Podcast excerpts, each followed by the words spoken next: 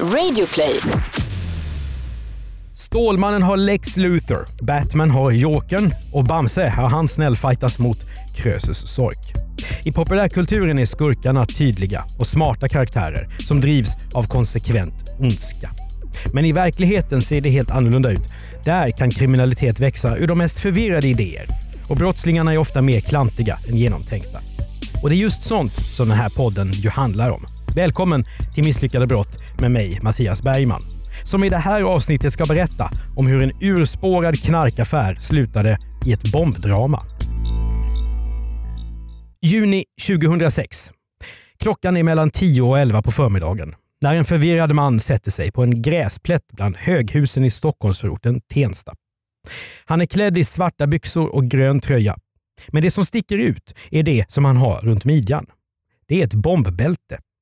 Mannen har alltså sprängmedel på sig och kan flyga i luften när som helst. Och inte bara han, utan alla andra som finns i närheten. Polisen larmas och kommer till platsen. Området runt omkring spärras av. Folk som bor i lägenheterna i närheten tvingas lämna sina hem. Bombgruppen kallas in och samtidigt når nyheten medierna. Så här skriver Svenska Dagbladet den 25 juni 2006.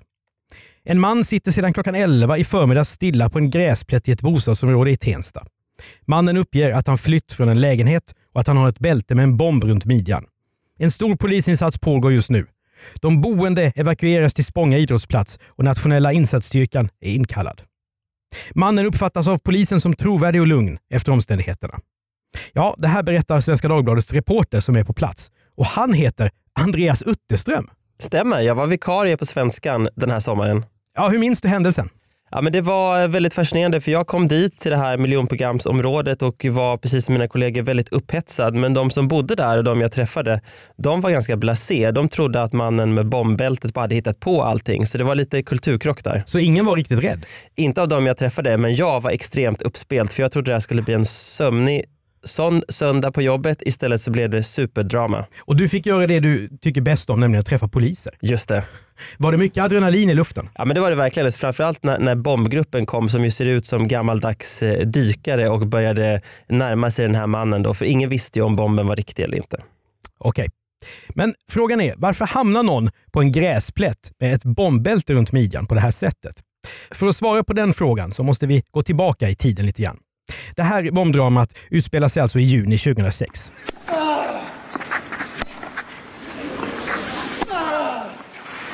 Rafael Nadal besegrar ärkefienden Roger Federer i franska öppna mästerskapen i tennis.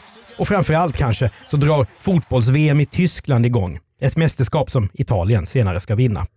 Och årets sommarplåga, ja det är den här låten.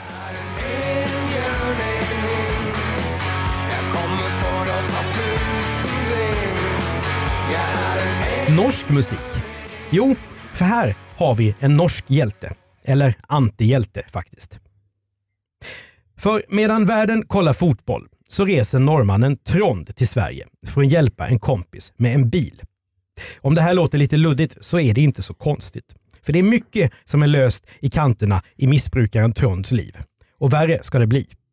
För den 20 juni 2006 så köper Trond narkotika i Stockholm. I samband med affären träffar han Johan, Thomas och David. Han känner dem inte sedan tidigare, men på något sätt faller det sig ändå att han börjar umgås med dem de följande dagarna. Han flyttar till och med in hemma hos Johan. Under hela den här perioden är Trond, och nu citerar jag ur polisförhöret, hög som en julgran. Trots det blir den nya vänskapen mellan norrmannen och svenskarna inte någon succé. Eller kanske på grund av det. För ganska snart uppstår en konflikt. Och som ofta i de här kretsarna handlar den om pengar. För efter en del knarkaffärer under veckan så är Trond skyldig Thomas 8 000 till 10 000 kronor. Saken blir inte bättre av att norrmannen vid ett tillfälle, utan att fråga om lov, lånar Thomas bil och snor 600 kronor som ligger där. Trond ligger nu illa till i sin nya vänkrets. Men han lovar de andra att se till att allt blir bra igen. Det ska han göra genom att driva in skulder. Det finns en person som är skyldig Thomas 4 000 kronor och av någon anledning är Trond, som inte ens bor i Stockholm, den enda i gänget som hittar dit. Det här låter enkelt, men den här bilresan blir riktigt snurrig. För Trond, han tycks ha glömt bort vägen. Killarna åker runt, runt och det här skapar riktigt dålig stämning i gänget. Efteråt berättar Trond att David har med sig en kniv och en liten yxa i bilen som det vevas runt med. Det här gör norrmannen ännu mer nervös. Så nervös att det gör hans lokalsinne ännu sämre. Hur mycket killarna än letar efter rätt adress så misslyckas de. De kör runt i flera timmar utan att hitta rätt. Till slut återvänder de till Tensta utan att ha inkasserat några pengar. Nu är alla rejält förbannade på Trond. Eftersom tid är pengar så har skulden nu stigit och räntan är skyhög. Nu ska norrmannen istället för att betala 8 till 10 000 kronor betala 50 000 kronor. Enligt Trond åker gänget nu till Lidingö istället, där de träffar en annan person som också står i skuld till Thomas. För att understryka att det är allvar så drar Thomas fram en kniv. Men Trond undrar om det här egentligen stämmer. Det känns så konstigt att han upplever det som att det är ett iscensatt skådespel, bara till för att sätta press på honom. Men om det var så här det gick till råder det delade meningar om. David, han har en annan version. Han säger att de åker till Lidingö för att köpa kokain. Hur som helst så åker de till slut tillbaka till Stockholm, fortfarande utan pengar. På vägen dit börjar David och Thomas prata om att en person som inte nämns vid namn borde få ett bombbälte runt midjan och läggas i ett badkar. Trond förstår inte vad de pratar om. Istället skiljs de åt under lördagskvällen. Men dagen efter, och nu är det söndagen den 25 juni, så är alla samlade i Johans lägenhet igen. Sedan de såg sist så har David varit hemma i sin källare och hämtat lite grejer som ska lära norrmannen en läxa. Nämligen sprängmedel och sprängkapslar. Att surra fast Trond vid en bomb verkar vara enda sättet att få honom att betala. Det känns som att norrmannen driver med dem och tror att han ska slippa undan med sin skuld. Men nu är det slut med det. Ny säsong av Robinson på TV4 Play. Hetta, storm, hunger. Det har hela tiden varit en kamp.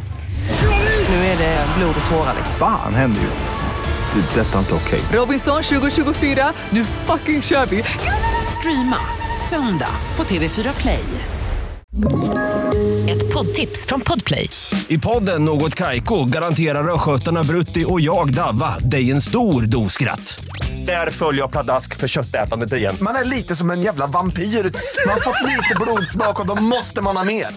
Udda spaningar, fängslande anekdoter och en och annan arg rant. Jag måste ha mitt kaffe på morgonen för annars är jag ingen trevlig människa. Då är du ingen trevlig människa, punkt. Något Kaiko, hör du på Podplay. Därför är gardinerna. Trond är såklart livrädd men vågar inte protestera. Runt hans midja fäster nu hans så kallade kamrater ett bälte med snäpplås, ett sånt som brukar finnas på ryggsäckar. Spännet sitter på ryggen. Fram till på bältets breda stoppade del sitter en fasttejpad aluminiumburk med 200 gram sprängämne i. Det är förresten dubbelt så mycket som brukar finnas i en handgranat. I alla fall om man ska tro Stockholms tingsrätt. På burken sitter två krutstubinsprängkapslar fasttejpade. Och därifrån löper en svart och en röd bilkopplingstråd in i en Ericsson-telefon. Killarna binder fast Trond vid en stol med händerna bakom ryggen. För att det inte ska göra för ont snurrar Thomas först en t-shirt runt Tronds arm innan han drar åt buntbanden. Trond tänker att det nästan känns som om Thomas vill att han ska kunna ta sig loss. En annan förklaring skulle kunna vara att Thomas varit vaken två, tre dygn i sträck och helt enkelt inte kan tänka klart. Än mindre surra fast en person på ett vettigt sätt. Johan får order om att vakta Trond medan David och Thomas åker iväg på ett ärende. De sätter en fjärrkontroll i handen på Johan. Med den kan han utlösa bomben. Han får också instruktioner om vad som ska göras om Trond försöker fly. Då ska Johan gå in i ett annat rum, annars kommer han ju själv att flyga i luften. Trond får också veta att om någon pratar i en mobiltelefon på fem meters avstånd från bombbältet så kommer bomben att utlösas. Innan David och Thomas lämnar lägenheten säger Trond till Thomas. Jag kommer aldrig förlåta dig för det här. Det struntar Thomas i. Han och David lovar att de inte ska vara borta längre än max två och en halv timme. Sen sticker de därifrån. Nu är Johan och Trond ensamma i lägenheten. Johan har tidigare uppfattat norrmannen som en hårding, men nu rämnar fasaden. Trond bryter ihop, gråter, skriker och ber för sitt liv. Men han lyckas också göra sig fri från de löst åtdragna buntbanden. Norrmannen är panikslagen och tror att han ska dö. Det är en skräck som han delar med Johan som är uttröttad och känner att situationen fullständigt har spårat ur. Johan ser att det står en påse i lägenheten. Det luktar likadant som Trons bombbälte. När han tittar i den ser han att det också i påsen finns sprängämnen. Trond inser att det här kommer att sluta med en polisutredning oavsett om han överlever eller inte. Därför bestämmer han sig för att placera ut fingeravtryck i lägenheten. Han lyckas göra det på stolen där han är bunden och också på ett bord. Trots varningen om att ett mobilsamtal kan få allt att explodera så ringer Johan nu en kompis för att få hjälp. Men ingen svarar. Han och Trond börjar prata med varandra. Det här är ingen klassisk fångvaktarsituation. För bägge vill ju samma sak. Att det här ska ta slut utan att någon av dem sprängs i tusen bitar. Men hur ska de göra för att överleva utan att åka på stryk av Thomas och David lite senare? Johan föreslår att de ska arrangera en flykt. Han ska gå på toaletten och då ska Trond ta chansen att rymma. Och så blir det. När Johan går på toaletten, då springer norrmannen ut ur lägenheten. Han ringer först på hos en granne. Dörren öppnas av en kvinna, men när hon får syn på Trond och hans bälte så stänger hon dörren direkt. Han fortsätter att ringa på dörr efter dörr tills en kvinna till slut går med på att låna ut en telefon. Trond ringer polisen som lovar att komma direkt. Nu kan Trond inte göra så mycket mer än att vänta. Han kliver ut ur lägenhetshuset och försöker stå stilla. Fortfarande livrädd för att bomben kring hans midja ska utlösas. Till slut orkar han inte stå upp längre. Trond sätter sig därför ner på en gräsplätt utanför huset. Han är helt säker på att han ska dö, att hans liv ska sluta i en explosion. Och varför kommer inte polisen? Det känns som en evighet, som om tiden står stilla. Samtidigt börjar folk i närheten inse vad som händer. Flera personer filmar och tar bilder på Trond. Material som sen säljs till medierna. När klockan är 10.50 kommer en polispatrull fram till Tensta och nu gäller det att ta det lugnt.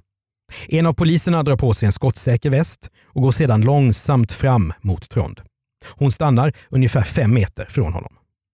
Hennes intryck är att norrmannen är otroligt rädd. Svetten rinner från honom och han skriker att han har en bomb på sig. Men är det här på riktigt? Den här polisen, som har många år i yrket, gör bedömningen att det är allvar. Hon rapporterar att det handlar om en riktig bomb. Sedan tar hon skydd bakom en bil och lägger sin energi på att hålla Trond lugn. Det är viktigt att han inte sprattlar runt för mycket, för då kanske bomben smäller av. Det Trond verkar mest rädd för är hotet om att killarna kan ringa till telefonen som sitter runt hans midja och på så sätt utlösa sprängladdningen. Polisen fortsätter att prata lugnande till Trond. Men när hon får order om säkerhetsavstånd på 400 meter tvingas hon backa. Polisen spärrar nu av stora delar av Tensta. Även E18 är avstängd i flera timmar, vilket skapar kaos i den sommarvarma eftermiddagstrafiken.